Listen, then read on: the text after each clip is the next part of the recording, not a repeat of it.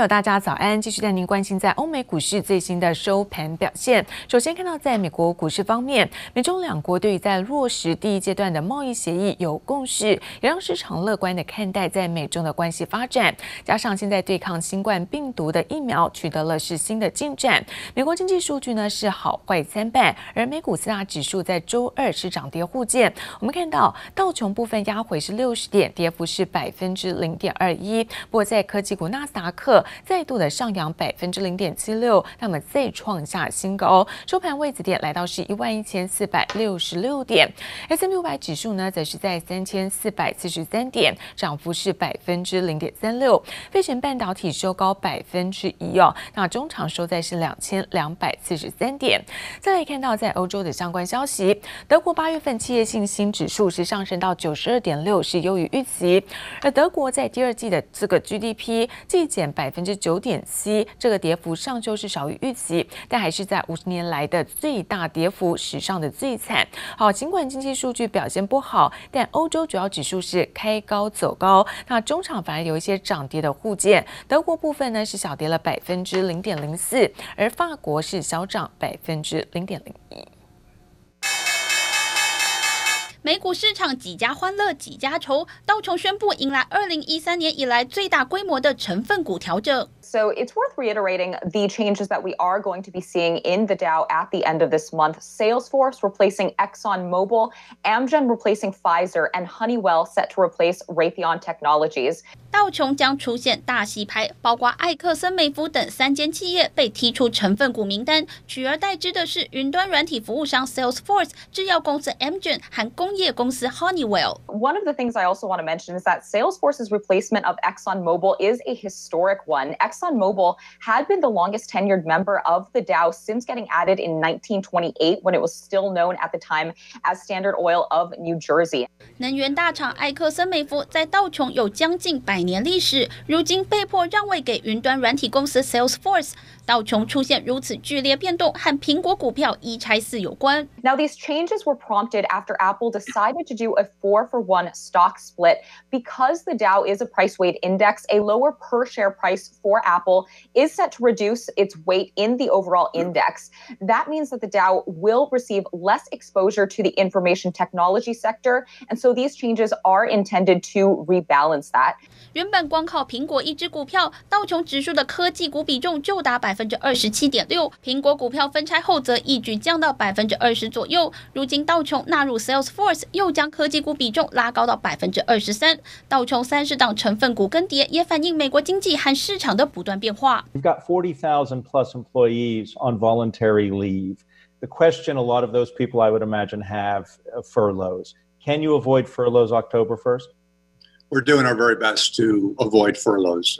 达美航空 CEO 上个月才宣称会极力避免让员工被迫放无薪假，却还是宣告撑不下去。达美航空最新宣布，十月起将让一千九百名机师放无薪假，这惨况只是旅游业的冰山一角。联合国预估，新冠肺炎重创全球观光业，恐怕拖累今年全球 GDP，因此萎缩百分之二点八。记者王新伟、陈一凡综合报道。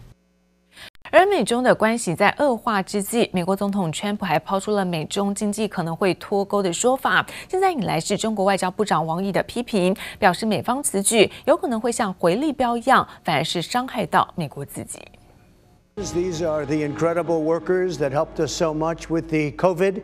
Uh, we can call it many different things from China virus. I don't want to go through all the names because some people may get insulted, but that's the way it is. 就算在共和党全代会上介绍辛苦的防疫人员，美国总统川普嘴巴上就是不肯放过中国。特别是川普好不容易促成的美中第一阶段贸易协议，更是不能随便。原定十六号举行的检视会议，双方代表终于在周二通上电话。On Tuesday morning, Vice Premier Liu He held a phone call with U.S. Trade Representative Robert Lighthizer and U.S. Treasury Secretary Steven Mnuchin. They agreed to promote the implementation of the Phase One deal, which was reached in January after a two-year-long trade war. The two sides also discussed coordination of macroeconomic policies. 美中双方都认为协议有进展。中国外交部最新的记者会也不愿意再多谈。不过，美国贸易代表署新闻稿进一步指出，双方针对中国结构性的改革进行讨论，不只要保护制裁权，消除强制性技术转让。美方也看到中国大幅增加采购美国产品，其中更包括美国农产品。目前，我国粮食库存总量持续高位运行。库存消费比远远高于联合国粮农组织提出的安全警戒线水平。中国对外不断宣称粮食无缺，但却扩大购买美国农产品，甚至有中国买家单日购买一百九十三点七万吨的美国玉米，规模创下史上第三高。其他如大豆、牛肉采购量也提升。不过，川普这时候还加码放话，美中经济可能脱钩，引来中国反呛。While asked about his opinion on some voices in the U.S. advocating decoupling from China, Wang Yi said that's not going to work. Wang said attempts at doing so will lead to a dead end, separating the Chinese and U.S. economy. Economies would come at the cost of hampering America's development and impacting the welfare of Americans. 中国外交部长王毅批评美国脱钩论不但不合理、不可行，还可能像回力标一样伤到美国自己。但也呼吁美中两国应该合作共赢。面对川普政府步步紧逼，中方似乎还是为双方留了转圜的余地。这里为黄一豪综合报道。而全国工业总会在昨天发表二零二零年全国工业总会白皮书。由于在去年中美贸易战升温，今年碰到疫情，而工总是以在防疫纾困、旧经济为主轴，提出了两百项的政策建言，呼吁政府呢，除了要防止疫情扩散，主张在国内纾困三点零要快速的立法通过，而要巩固在台湾产业在全球供应链的地位。受到中美贸易战和疫情影响，国内经济也跟着起起伏伏。工总理事长王文渊就表明，对台湾经济产业发展所面临的处境感到很忧心。十二月的利润呢都很低，差不多呃到两三趴的百分之二三趴以内。那么关加上关税啊。在这个亚洲要竞争就很困难。二十五号，龚总发表的二零二零年白皮书，洋洋洒洒列出两百项政策建言，以防疫纾困、救经济为主题，向政府喊话。龚总理事长王文渊出席白皮书记者会，依照产业、能源、赋税和金融劳资关系、国际经贸等八个面向做说明，包括建立产业纾困因应兼具短中长期政策为目标，强化产业竞争优势，振兴地方产业优。化人力资源，检讨国家能源配比，妥善因应供应链变化，强化对外连结，推动台湾为创新枢纽。至于外界频传两岸经济合作协议签署满十年，中方将终止。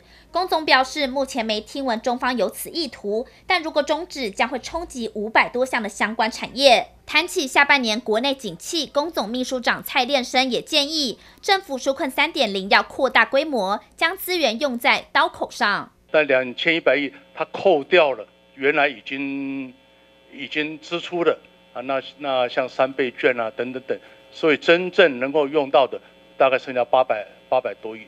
那我们是认为，第一个，他这个额度可能还还还还太小，政府在纾困能不能一次给足？啊，不要说一次给一点，一次给一点这样的一个方式，反而对对整个纾困来讲，反而它作用反而是是不大的。两百项的建言能不能真的发挥作用，外界都在引颈期盼。不过，随着经济活动复苏，毕业生陆续投入劳动市场，主计总处发布七月失业率为百分之四，虽然较上个月上升零点零四个百分点。但计调后失业率下降到百分之三点九，主计总处表示，扣除季节因素后，就业人数较六月增加四千人，失业人数较六月减少七千人，失业率为百分之三点九。劳动市场确实有逐渐好转，看看邻近国家，七月主要国家失业率多呈现下降。加拿大七月失业率为百分之十点九，美国百分之十点二，香港则是百分之六点一，韩国百分之四点二。疫情冲击就业市场的状况从六月以来逐渐改善，不过仍较疫情爆发前严峻，还是要密切注意后续发展。记者徐世涵联收台北采访报道。而台积电近期不断在南台湾做购厂，也让外界出现了各种的猜测。那昨天台积电的总裁魏哲嘉首度在台积电的技术论坛上透露，这家最新的一个新的制程时间表。那魏哲嘉不止曝光了在强化版五纳米的量产，包括三纳米试产提前到明年的时间，而四纳米制程发展是定在二零二二年，就连外界最期待的两纳米这个生产研发地点都依次公开。进展先报告啊，进展不错，啊，符合客户的要求。台积电总裁魏哲嘉六月初就在股东会上透露，自家制程进展不错。二十五号更在台积电技术论坛上公开最新的制程时间轴。魏哲嘉表示，目前台积电七纳米已经达到出货十亿颗晶粒的里程碑，五纳米正加速量产，强化版五纳米制程量产和三纳米试产进度提前到明年二零二二年开始量产四纳米，而外界期待的两纳米研发及生产基地将会落在竹科。由于先进制程都在南科，也透露出台积电。今年内四度公告在南科买厂的原因，而针对外界担心下半年失去华为海思订单的空缺，其实早早就已经给出答案。如果没有大陆海思订单的话，我想大家也可以看到，其实我们的其他的客户都想要弥补这个空缺啊，不管是我们的空缺，我们产能的空缺，或是市场的空缺。美国禁令让麒麟九千成为华为末代晶片，不止挤爆了台积电五纳米产量，紧接着还有苹果、高通订单，让台积电五纳米到年底前都是满载状况。比起台积电晶圆代工的高度不可取代性，中国政府强力扶植，甚至先前一度传出挖角台积电工程师的红星半导体，却被官方爆料出现资金危机。即便就是呃武汉红芯有从台湾来进行挖角，但是在这个部分其实还是相对的不足。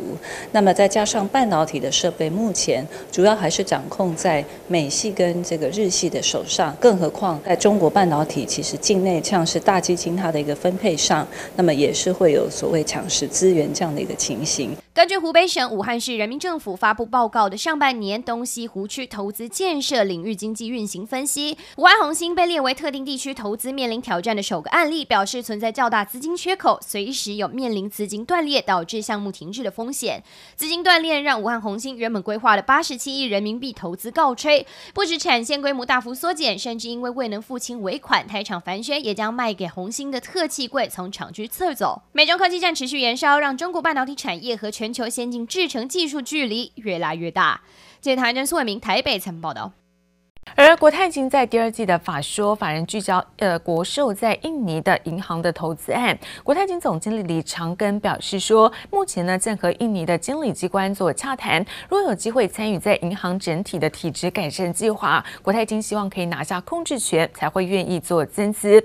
而李长庚也说了，如果能够参与在银行体质的改善，那一定会加倍赚回在过去认列的投资损失。国寿呢上半年加码台股达到七百七十亿元，而前七月未实现利益高达是一千八百七十亿元。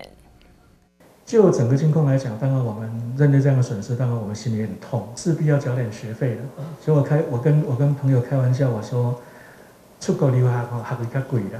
幽默自嘲，在海外投资势必得缴点学费。国泰金控总经理李长庚在周二下午举行的法说会上，大谈国泰人寿转投资印尼 Mayapada 踩雷，认列损失共一百四十一亿元。即使李长庚直呼很心痛，不过他也表示将会积极和印尼监理机构洽谈，拿下 Mayapada 银行控制权，也不排除与金控端或国泰银一同参与。增资，当然就印尼这个投资案，呃，当然认列损失对我的财报上一定会有影响哈，短期的影响。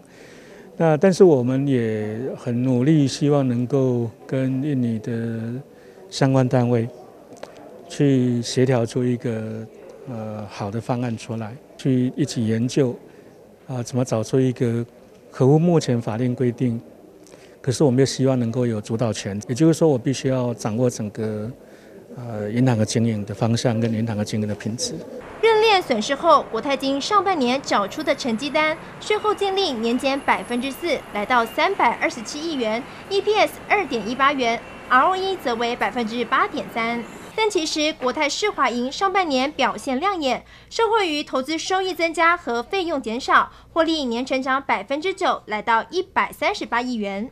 国泰人寿上半年提高台股部位，达到七百七十亿元，台股投资报酬率为百分之八点八。前七月未实现金融利益高达一千八百七十亿元，创下历史新高纪录。对我们这长期投资来讲，大概你能够股价跌破十年线去找绩优股、龙头股来投资，我想这个胜算就大很多。所以我只能讲说。我们本来去年是预期，今年可能会比较比较明显的修正。台湾基本面相对来讲是比呃很多国家来的好，所以我觉得说今年台股能够呃超越三十年新高，这基本上是我们经济结构改变的一个成果。李长庚笑说，台股基本面良好，因此国寿从今年三月股灾时就积极加码，也持续看好这波行情。从获利成绩到资产配置，甚至海外布局，军控龙头的表现和想法仍持续成为市场关注焦点。记者刘富慈、林秋强台北采访报道。